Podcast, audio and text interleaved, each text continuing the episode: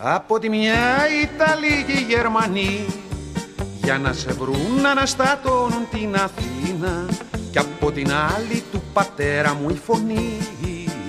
Νομίζω πως τον κρύβει στην κουζίνα, εσύ να παίζεις με τα θάνατο κρυφτό, κι αυτοί να σκίζουνε τα τεύχη τα κρυμμένα, μη σε τρομάζει το διπλό κυνηγητό.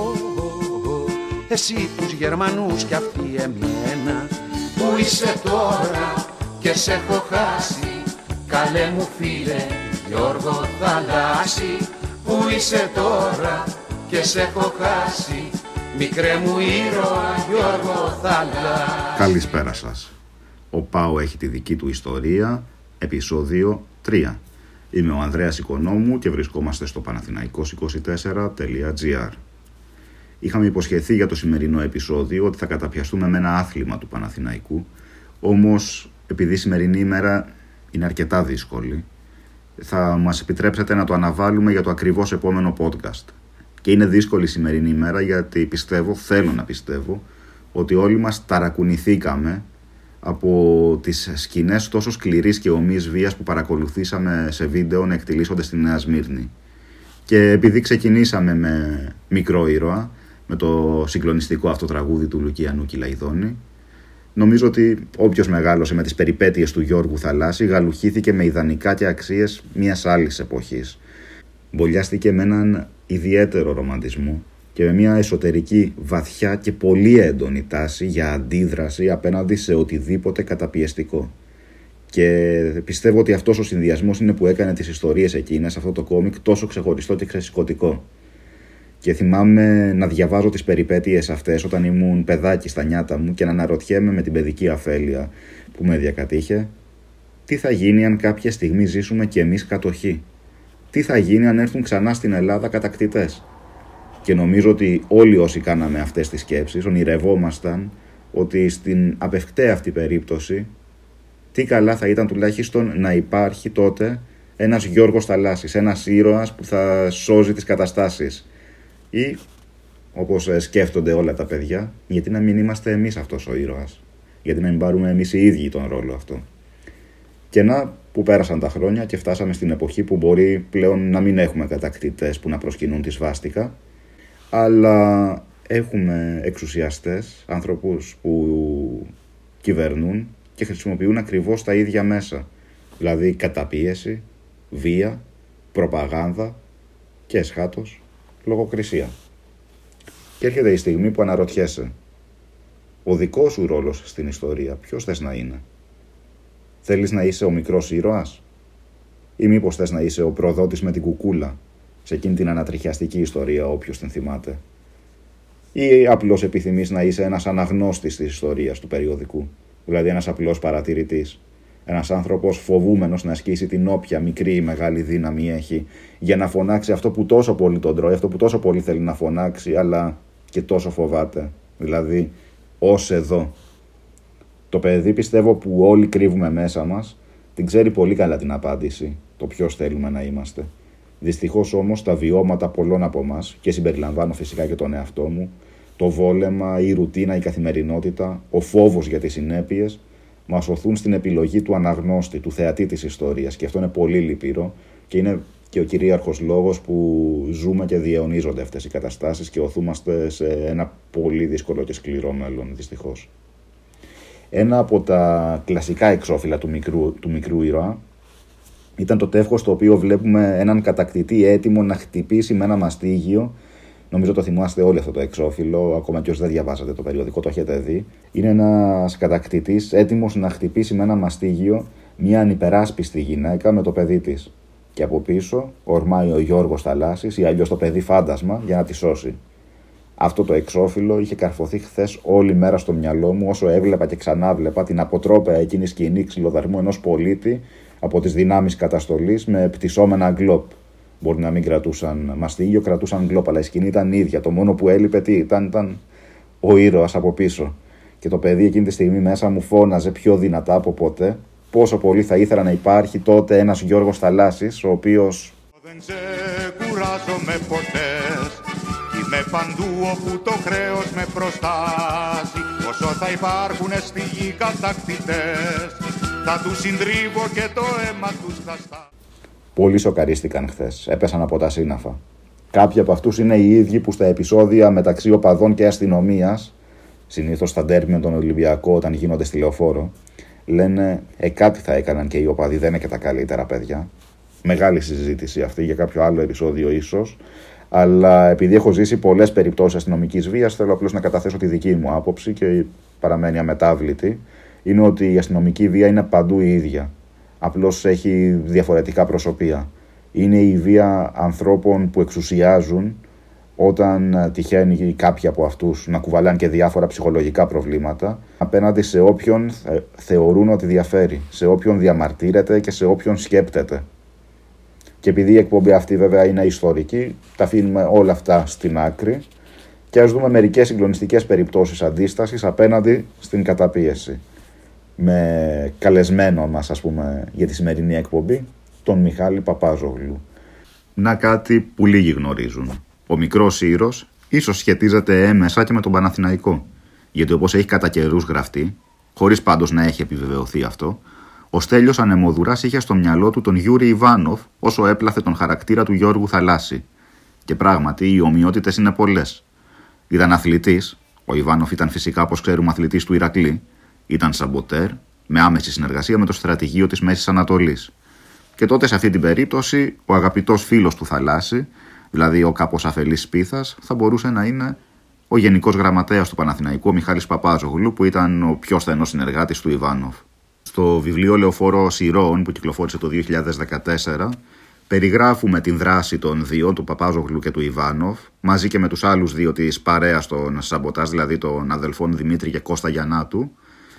Και για την ιστορία να πούμε ότι εκείνα τα δύο αδέλφια ήταν ένθερμοι Παναθηναϊκοί. Ο ένας, ο Δημήτρης, ήταν ο επανιδρυτής του τμήματος μπάσκετ του Τριφυλιού γύρω στο χίλια εννιακόσια τριάντα επτά τριάντα οκτώ, ενώ ο άλλος, ο Κώστας Γιαννάτος, ήταν γνωστός γιατρός της εποχής και τον αποκαλούσαν λόγω της μεγάλης αγάπης του για τον σύλλογο και της συνεργασίας που είχε με τον Παναθηναϊκό τον γιατρό του Τριφυλιού, τον γιατρό του Παναθηναϊκού. Στο βιβλίο περιγράφονται όλες οι απίθανες πραγματικά περιπέτειές τους, όπως τα, τα σαμποτάζ στο εργοστάσιο Μαλτσινιώτη που είχαν ως συνέπεια να καταστρέφονται τα, τα αεροπλάνα που χρησιμοποιούσαν οι Γερμανοί, τα σαμποτάζ στα υποβρύχια των κατακτητών, τα, την απόπειρα δολοφονίας του Μπενίτο Μουσολίνι όταν είχε έρθει επίσκεψη στην Ελλάδα και βρισκόταν στο ξενοδοχείο Μεγάλη Βρετανία, αλλά και μια απίθανη πραγματικά περιπέτεια, την επιχείρηση Σύφιλη όπως την ονόμασαν, δηλαδή την τοποθέτηση γυναικών με αφροδίσια νοσήματα σε οίκους ανοχής όπου τους οποίους επισκέπτονταν οι Γερμανοί. Ωστόσο, ύστερα από προδοσία, όλοι τους συνελήφθησαν. Φυλακίστηκαν, βασανίστηκαν, καταδικάστηκαν σε θάνατο. Και ο Δημήτρης Γιαννάτος μαζί με τον Γιούρι Ιβάνοφ την ίδια μέρα στήθηκαν στον στήλο και εκτελέστηκαν. Ο Μιχάλης Παπάζογλου και ο Κώστας Γιαννάτος επέζησαν και τα κατάφεραν να επιζήσουν επειδή προσποιήθηκαν τους φρενοβλαβείς και κλείστηκαν σε ψυχιατρικά ιδρύματα, όπου όμως βασανίστηκαν ακόμα πιο φρικτά. Όχι μόνο σωματικά, αλλά και ψυχικά. Γιατί βλέπετε αυτές οι προδοτικές φυσιογνωμίες, οι άνθρωποι αυτοί, οι Έλληνες ήταν περισσότεροι, που εργάζονταν σε εκείνα τα ιδρύματα και συνεργάζονταν με τους κατακτητές, τι έκαναν, έφερναν τακτικά συγγενείς των έγκλειστων και τους χτυπούσαν μπροστά τους. Και αν έβλεπαν ότι υπάρχει παραμικρή αντίδραση, τότε αυτό στα μάτια τους σήμαινε προσποίηση και κατά συνέπεια επιστροφή στις φυλακές Αβέροφ. Και πράγματι ο Παπάζογλου σε κάποια φάση λύγησε και επέστρεψε στις φυλακές, από όπου τελεκα, τελικά την τελευταία πραγματικά στιγμή, λίγο πριν την εκτέλεσή του, απέδρασε με τρόπο που περιγράφεται αναλυτικά στο βιβλίο Λεωφόρος Ηρώων. Και θέλω να σας διαβάσω ένα απόσπασμα από το βιβλίο.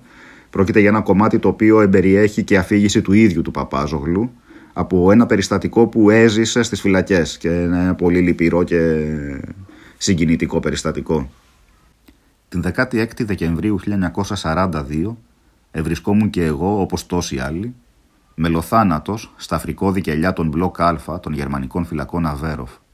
Στο τραγικό κελί αριθμός δεκατρία μαζί μου βρίσκονταν μελοθάνατοι επίσης τα ηρωικά παιδιά Δημήτρης Γιαννάτος και Λαμπρόπουλος, που κι αυτοί σε λίγες ημέρες θα έπεφταν για πάντα από τις σφαίρες των κατακτητών.